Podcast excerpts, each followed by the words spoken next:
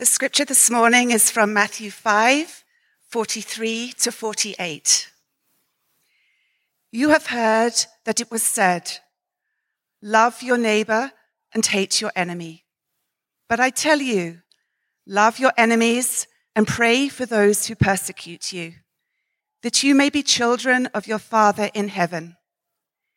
He causes his sun to rise on the evil and the good, and sends rain on the righteous and the unrighteous. If you love those who love you, what reward will you get? Are not even the tax collectors doing that? And if you greet only your own people, what are you doing more than others? Do not even pagans do that? Be perfect, therefore, as your heavenly Father is perfect. Thanks, Julia. It's the English invasion this morning. Lovely to have a beautiful accent like that. So thank you for reading. That was a bit biased on my part when I asked Julia to read for us.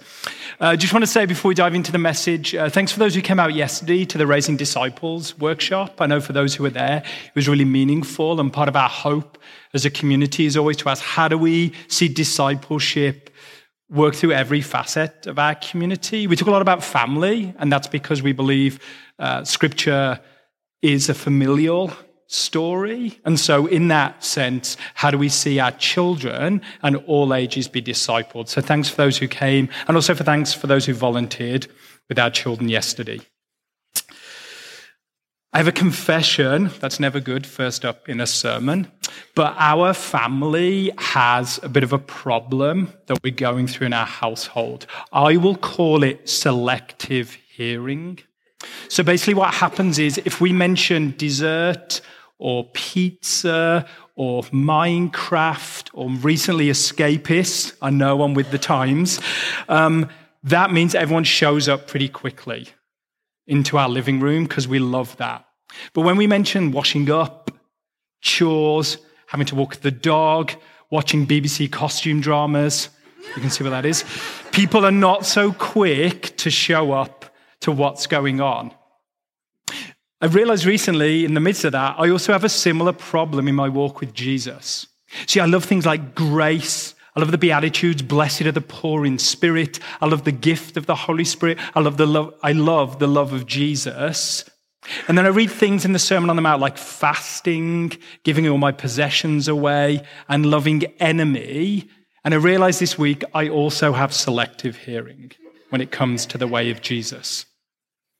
This morning we're going to talk about loving our enemy, and I would argue this is the most radical teaching of Jesus. We're in the Sermon on the Mount as a community, and Dave did a brilliant job last week of talking about our treasure in heaven and what it looks like to actually steward our finances, knowing that our money doesn't actually belong to us. And I was deeply challenged by that message last week. And this week we come to Jesus' teaching on enemy love. We also need to bear in mind the context, as we said a few weeks ago. Jesus is talking to the Jewish people who've all gathered on this hillside, many who are broken, hurting, need healing of disease. This is a community who've been oppressed and are currently oppressed by the Roman Empire. And so Jesus starts out with the Beatitudes, which seems a beautiful, poetic way to start. He talks about being salt and light in the world, how we're meant to engage in our relationships. And then to this community, Jesus says, you have heard it said, love your neighbor and hate your enemy. But I tell you, love your enemy and pray for those who persecute you. I just want to point out, those words are as jarring then as they are today. When we look around our world over the last couple of 100 years, we see what happened in Nazi Germany. We see ongoing trouble with racial hatred. We see things like the genocide in Rwanda. Even closer to home, we see a stabbing in a high school last year, and just this week, a shooting of a 7-year-old boy in our neighborhood. What does Jesus have to say in terms of loving enemy that would be appropriate for our world today? And maybe you're asking this morning, is this an impossibility? Because I've wrestled with that this week. If you have your Bible, I a joke often. It's always good to carry to church. You can turn with me to Matthew chapter 5 and verse 43. And we're just going to look at this and unpack the words of Jesus this morning and see maybe what he was talking about in the context he was writing, and also what this means for us as we live the way of Jesus in Hamilton in 2020. I want to say pretty clearly, it struck me this week, this isn't just a good idea, and this isn't even just a myth that Jesus is saying, hey, here's some really interesting words that'll gather a crowd together. Jesus is saying this is possible if you follow me.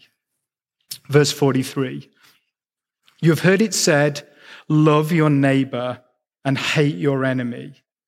But I tell you, love your enemies and pray for those who persecute you.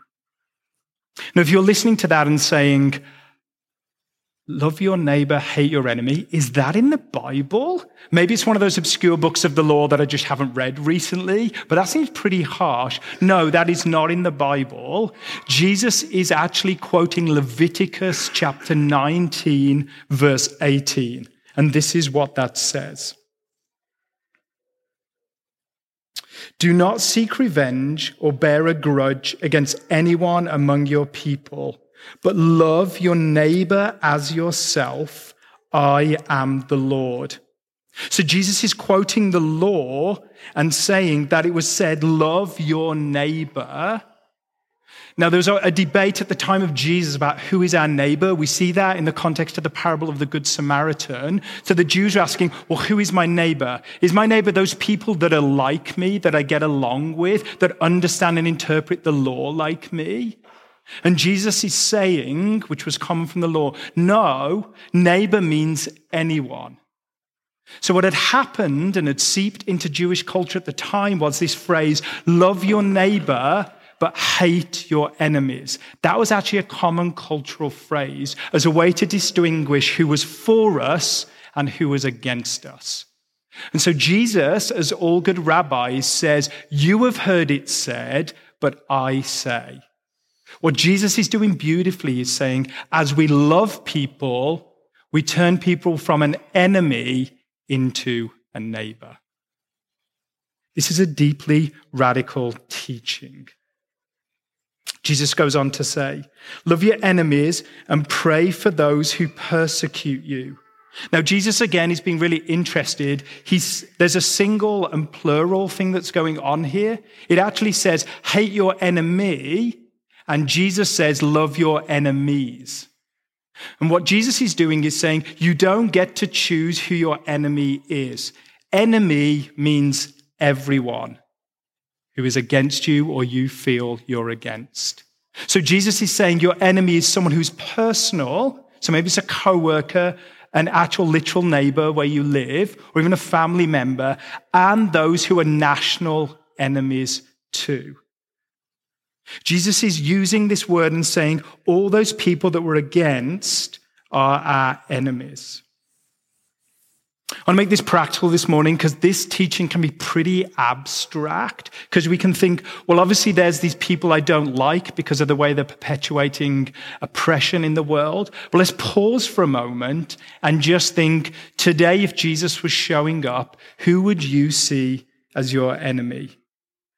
Those people maybe are holding at arm's length. If I mention their name this morning, you would know there's enmity towards them.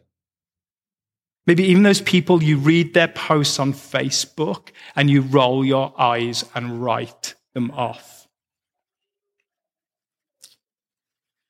Then when we talk about loving enemy this morning, one of the problems is, if you're like me, you say, well, that's okay. So what you're saying is, I'm meant to be nice to those people who are perpetuating evil in our world. I'm meant to be tolerant towards them.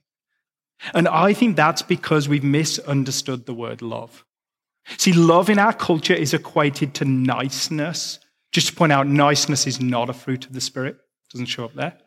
But we think that we've got to be nice towards people, and we just let them get away with their behavior. But love is not niceness in this context, and love isn't necessarily just related to a feeling. Now, in the Greek, there's many different words for love. But one of the words for love is agape, which is unconditional, sacrificial love. And that is the word that Jesus is using here. And this word is tied as much to our will as to our feelings. Heard someone say this about agape love. Agape love means to bend your will to the good of another person, even if it's ahead of your own and even if it's costly to you. I'm going to read that again so you're as troubled as I was this week. It means to bend your will to the good of another person, even if it's ahead of your own and even if it's costly to you. I was thinking a lot about sacrificial love and agape love this week, and actually doing a bit of a history check on certain people that have inspired me and people throughout history on how we love others. And I was reminded of the book Man's Search for Meaning by Viktor Frankl, who many of you may know was he was a Jew in a Nazi concentration camp, and saw most of his family members die and went through extreme suffering. And in this book, Man's Search for Meaning, he talks about how do we find hope in the midst of the most awful suffering. And he says this, love is the only way to grasp another human being in the innermost core of his personality. No one can become fully aware of the very essence of another human unless he loves him. By his love, he is enabled to see the essential traits and features in the beloved person. And even more, he sees that which is potential in him, which is not yet actualized, but yet ought to be actualized. Furthermore, by his love, that loving person enables the beloved person to actualize these potentialities by making him aware of what he can be and what he should become. He makes these potentialities come true. As I reflected on this, I was thinking about niceness and the way we've used that in our society and that contrast with love. And I think one of the words we use a lot in Canadian culture, and we love it, is this word tolerance. And we think actually to love someone is to tolerate them. I was sharing with some friends at St. Clair this week that I was reading the theologian Stanley Hauerwas, who talks about the fact that tolerance isn't in the Bible. And Jesus doesn't say we're to tolerate people. He says we're to love them. And someone came up after one of his lectures and said to them, I heard what you said, but by saying we're to love people, what if someone threatens to kill you? And Stanley Hauerwas said, you mean like Jesus? Now I'm aware some people here, when I talk about loving enemy, it causes a reaction because many of us have suffered deep pain. We've had people who've wronged us. There's people here who I know have gone through things that are so awful. And so I'm not saying just click your fingers, as I said, and just be nice to them. I don't think Jesus is also saying we should let people perpetuate evil. Sometimes the most loving thing to do is actually to confront someone and not let them get away with that behavior. But we should always confront someone with love and not with violence. Jesus is saying here, love your enemy. These words are radical because it goes against the grain of our culture. When we think about loving others, we don't think of the way we often respond. Even in our culture, when we think about enemy, our natural response is to either bomb them, financially strangle them, or imprison them. And even on a personal level, what do we do if we have an enemy? We either tweet about them, post them on Instagram, or we gossip, or we backstab. And normally the response is, well, you don't understand who they are and what they've done. But the currency of Jesus and his kingdom is love. A friend passed on a teaching to me last week, and in the middle of it, this pastor said something very profound. He said, to Jesus, love is the metric. See, the metric is how we measure things. And he went on to say, if we're really honest, when we think about how we measure things in our churches, it's How many people show up to the prayer meeting? How many people in small groups?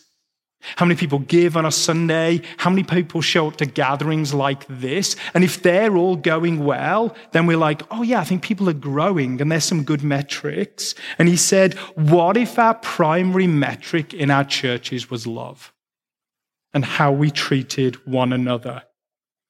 And he went on to say, why have we not discipled people in the way of love? We've discipled them in many other ways.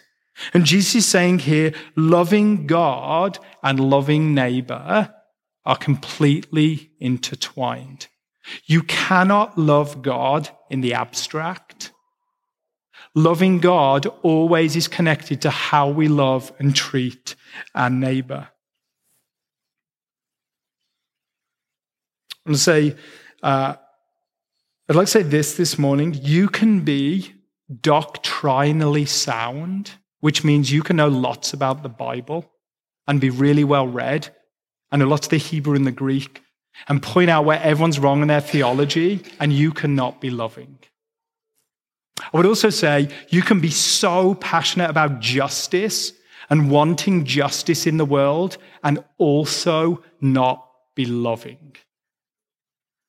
I see that in a lot of places where there's people like, but this is what the Bible says, but they actually use it as a way to beat people up and not love them.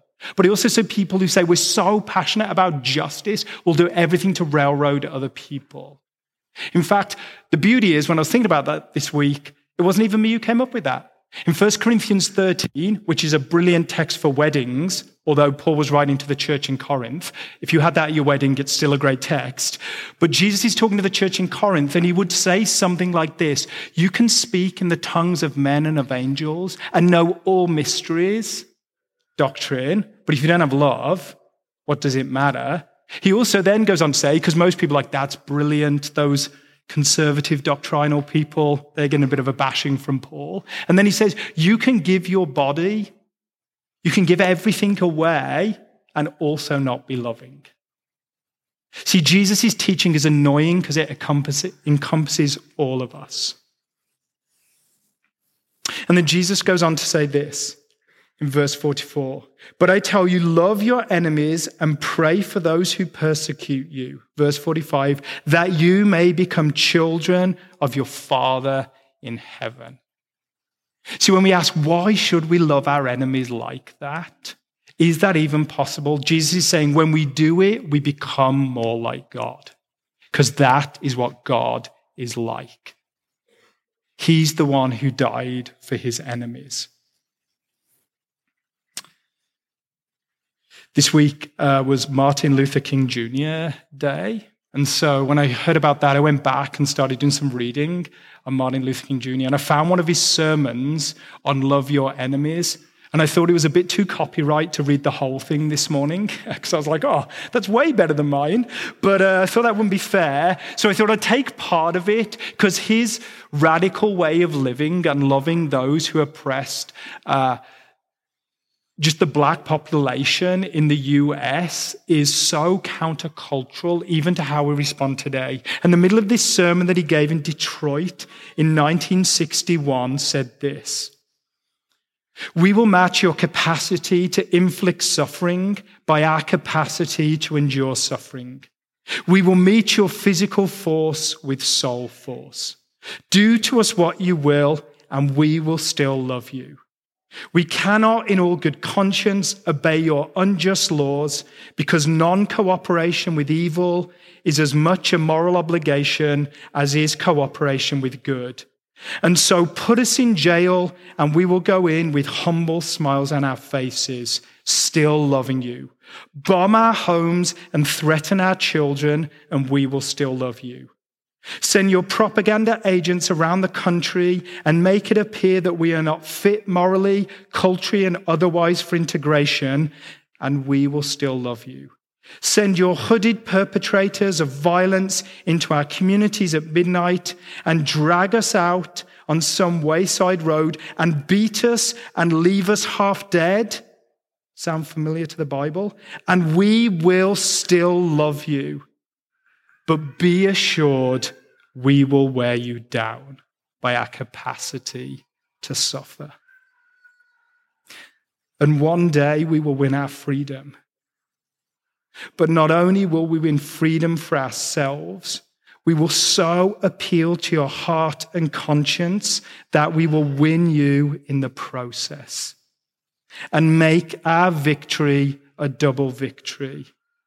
This seems to me the only answer and the only way to make our nation a new nation and our world a new world. Love is the absolute power.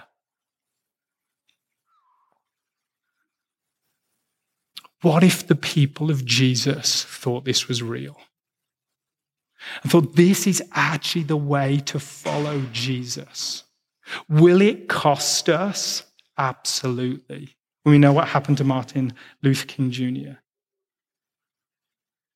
And I would say it pretty clear this morning, we need wisdom. I know, again, as I said, for some of you, there's certain relationships or things that have been done to you that are toxic and painful, and there's relational dynamics that I don't know about. But I do want to say really clearly, safety and comfort is not the ultimate goal in the kingdom of God. Our highest goal is to follow Jesus wherever he leads us. I'm going to wrap up in a few moments, but I just want to keep going in this passage, just highlight a couple of other things. Jesus goes on to say, he causes his sun to rise on the evil and the good and sends rain on the righteous and the unrighteous. If you love those who love you, what reward will you get? Are not even the tax collectors doing that? And if you greet only your own people, what are you doing more than others? Do not even the pagans do that? Jesus is great because he talks about loving enemy, and then he goes on to use two types of people, pagans and tax collectors, which most people know they're the most, they're the people that the Jews would pour scorn on a lot. They would say, oh, they're the lowest of the low. And Jesus says, oh, the pagans and the tax collectors, they love people who love them, and they even greet people who greet them. We need a much higher standard. And I would say for the people of God, that is the same in our church community. What do we normally do? Who agrees with me? Let's circle the wagons and hang out together. Oh, do you like this style of worship? That's great. Me too. I'll come and hang out with you. Oh, you like this way of doing things at church? We'll hang out together. And Jesus is saying, anyone can do that. The way of Jesus is to embrace those who are different to us. I was thinking about greeting people this morning. As I was coming to church, I love to greet people. It's one of the things I like to do when new people come in. But I was thinking, actually, greeting is noticing someone. When we greet people, what Jesus is saying is, do you take the time to notice someone else? Or is your natural response just to gather with those who are like you? And Jesus says anyone can do that, but the way of Jesus, even on a practical level, is something different altogether. So what does this mean for us in Hamilton in 2020? There's three things that I wrote down that are maybe just a practical way to think about starting this process of loving enemy. And I do want to say, I hope this message in some ways is making us uncomfortable, because it made me so uncomfortable this week prepping for it. And here's where I think it's uncomfortable. We often think this applies to someone else. I often have people say to me, can you believe how that person is treating someone else? And they talk to me really honestly. And I rarely go online, but if I'm ever online, I then see something they posted. I'm like, oh, you know, this is incongruent with what you just said. Now, again, I'm not saying everyone is perfect, but I think this probably has merit for all of us. Here's three things that I was struck by this week. The first one, Jesus says it in the text, so it's super helpful and practical. We're to pray for people. That's always the starting point. And now I don't mean, Matt, I'd love to pray for my enemy because I have a whole lot of stuff lined up that I want to pray for them. Like I pray that they have some terrible accident this week, or they pour burning coffee over them when they go through the drive-through, or something like that. Jesus is saying here, pray the blessing of God into their life. Because here's what I think Jesus is saying. When we pray for them, it actually changes how we view them. A few years ago, I was helping two people who were sharing a house together. And when I was at my first church, Grindstone, and they basically were in the same house, but they'd given up talking to one another and were just treating each other awfully. So I sat down with one of them who's a friend of mine, and he said, he basically went on a rant for an hour of what was wrong with the other person. And it was one of those pastoral moments I thought, I don't know what to say. And out of the blue, I just said, "Oh, how are you praying for him?" And he smiled at me and he said, "Oh, that would be a good start, wouldn't it?" So how do we pray for people? The second is, I think it's to welcome them. To actually, once we've prayed for them and we are in a position to start to have some kind of way of Jesus towards them, is to actually welcome them and have a face-to-face conversation. My friend reminded me this week that in Psalm 23, David says, "You prepare a table before me in the presence of my enemies." And I wonder if that's an allusion to eating with your enemy. I heard a guy say once, I love this quote, "When you eat together, you have to put down your weapons in order to eat." And I wonder if the way of Jesus is to actually take time to be in the presence of somebody else and to eat with them, or maybe in our context, have a flat white. So pray for them, welcome them, and in welcoming them over a meal, here's the last one. I think we need to listen well. My first response when I'm annoyed with someone is to tell them why I'm annoyed with them. And sometimes when I listen to them, I realize there's actually something more going on there. Again, when you do that, it doesn't mean you agree with where they're coming from, but I would always say, seek first to understand, not be understood. That just seems to be the way of Jesus. So pray for people, welcome them, and then listen to them. In a moment, we're going to take communion together. And the table is the ultimate place of showing what enemy love is like. See, Jesus says, if you love your enemy, you'll start to become like God. And here's what God is like. Jesus will go on to die for his enemies. Paul says this in Romans chapter 5. "For if while we were God's enemies, we were reconciled to him through the death of his son, how much more, having been reconciled, shall we be saved through his life?" See, when we recognize that we are enemies of God, and Jesus died for us in order to rescue us and set us free, how much more should we do that for other people? When we know how much we've been rescued, it allows us to give grace to others. And the table is the place we're reminded of that, of Jesus' death on the cross that reconciled us back to himself. Jesus isn't offering us try harder Christianity. Jesus is saying when we know that we're loved deeply, it allows us to love others. It's interesting that Jesus says, the one who has been forgiven much will love much. See, we sing for joy not just because we want to be upbeat and lively. We sing for joy because we know, I have been forgiven so much. How can I not be excited about that? I'm just going to close with a blessing. Each week we say a benediction, and just as Martin Luther King had better words than me, Paul seems to have some better words than me as well. And I'm just going to read 1 Corinthians 13 over us this morning. Jesus says, love your enemy. And many questions could be, so what does love look like? St. Clair, as you go this week, may you know this love and may you show it to others. Love is patient, love is kind. It does not envy, it does not boast, it is not proud. It does not dishonor others, it is not self-seeking, it is not easily angered, it keeps no record of wrongs. Love does not delight in evil, but rejoices with the truth. Love always protects, love always trusts, love always hopes, love always perseveres. Love never fails. St. Clair Community Church, as you go this week, may we show love to all of those around us. Grace and peace.